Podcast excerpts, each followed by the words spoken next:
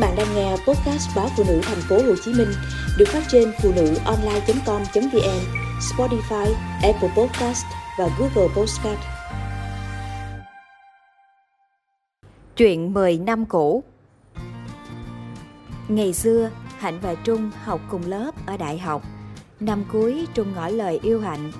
Từ tình bạn chuyển thành tình yêu thì vừa lúc ra trường. Trung về làm việc trong một cơ quan quản lý nhà nước Hạnh may mắn được làm ở một công ty liên doanh, có nhiều cơ hội thăng tiến nếu biết phấn đấu. Cứ ngỡ chỉ còn chờ khi ổn định công việc, Hạnh và Trung sẽ cưới nhau. Nhưng tình yêu chỉ kéo dài thêm 3 năm thì kết thúc.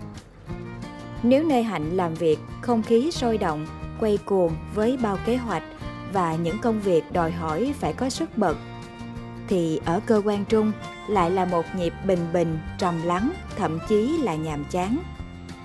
Trong cái guồng chuyển động trì trệ đó, Trung từ một người sôi nổi cũng dần trở nên trầm tính. Suy nghĩ chậm, nói chậm, đến mức thận trọng, dè chừng với mọi người, mọi việc. Nếu Hạnh ngày càng mạnh mẽ và muốn tiến xa hơn trong sự nghiệp, thì Trung chỉ muốn an phận. Khi Hạnh quyết định thi cao học, Trung chỉ thở dài, tùy em.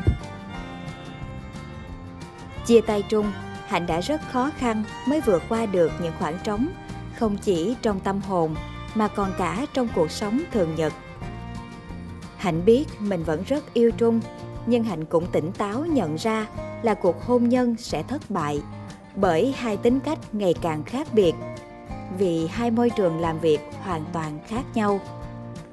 Thời gian dần trôi, Hạnh như vòng xe quay nhanh về phía trước Ngày Hạnh nhận bằng tiến sĩ ở nước ngoài cũng là ngày trung lập gia đình với một cô giáo dạy tiểu học.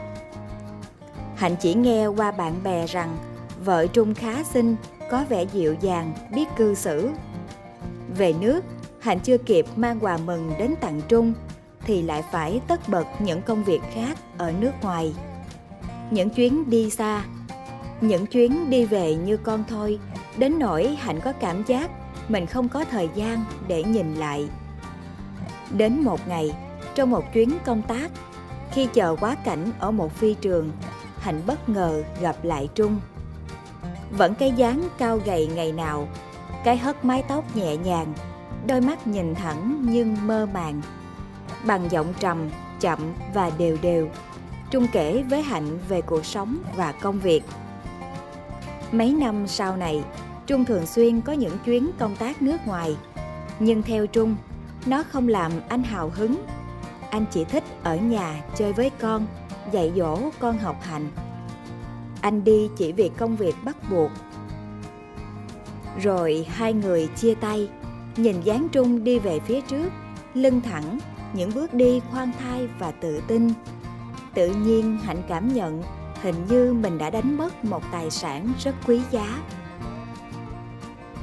cũng một ngày, trên Facebook, có một người xin kết bạn với Hạnh.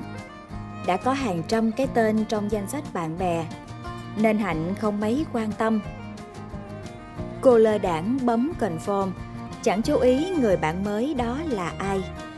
Rồi một buổi Hạnh vô tình lạc vào trang của người bạn mới. Bất ngờ gặp lại Trung cùng một gia đình hạnh phúc, có hai đứa bé xinh đẹp, bé gái giống hệt mẹ và bé trai giống Trung như khuôn đúc. Những hình ảnh và nốt ghi lại những kỷ niệm ngày hai bé ra đời, kể cả lúc vợ chồng tranh cãi hay đầm ấm bên nhau. Nhìn gia đình Trung, Hạnh mới thật sự hiểu ra những điều mình đánh mất. Mười năm Hạnh đi tìm gì, được gì. Đôi khi cuộc sống chỉ là những điều rất đơn giản, mà cái lỗi của nó chính là hạnh phúc. Là những điều mà ngày xưa hạnh đã từng cho là những câu trách nhiệm tẻ nhạt đến mức không buồn khoanh vào. Giờ đây, hạnh hiểu mình đã để trống nhiều câu hỏi trong một bài thi mà chuông thì đã vang lên báo hiệu hết giờ.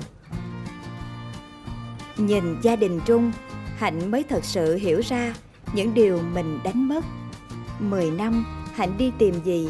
Được gì.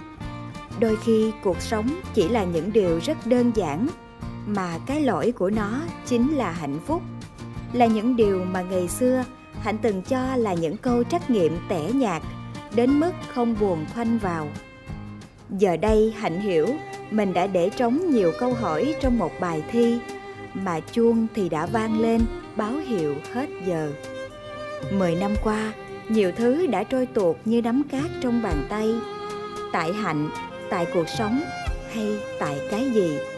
Những kỷ niệm một thời trong trẻo với trung như một lời nhắc nhở, hạnh hãy bước chậm lại và nghĩ nhiều hơn cho bản thân.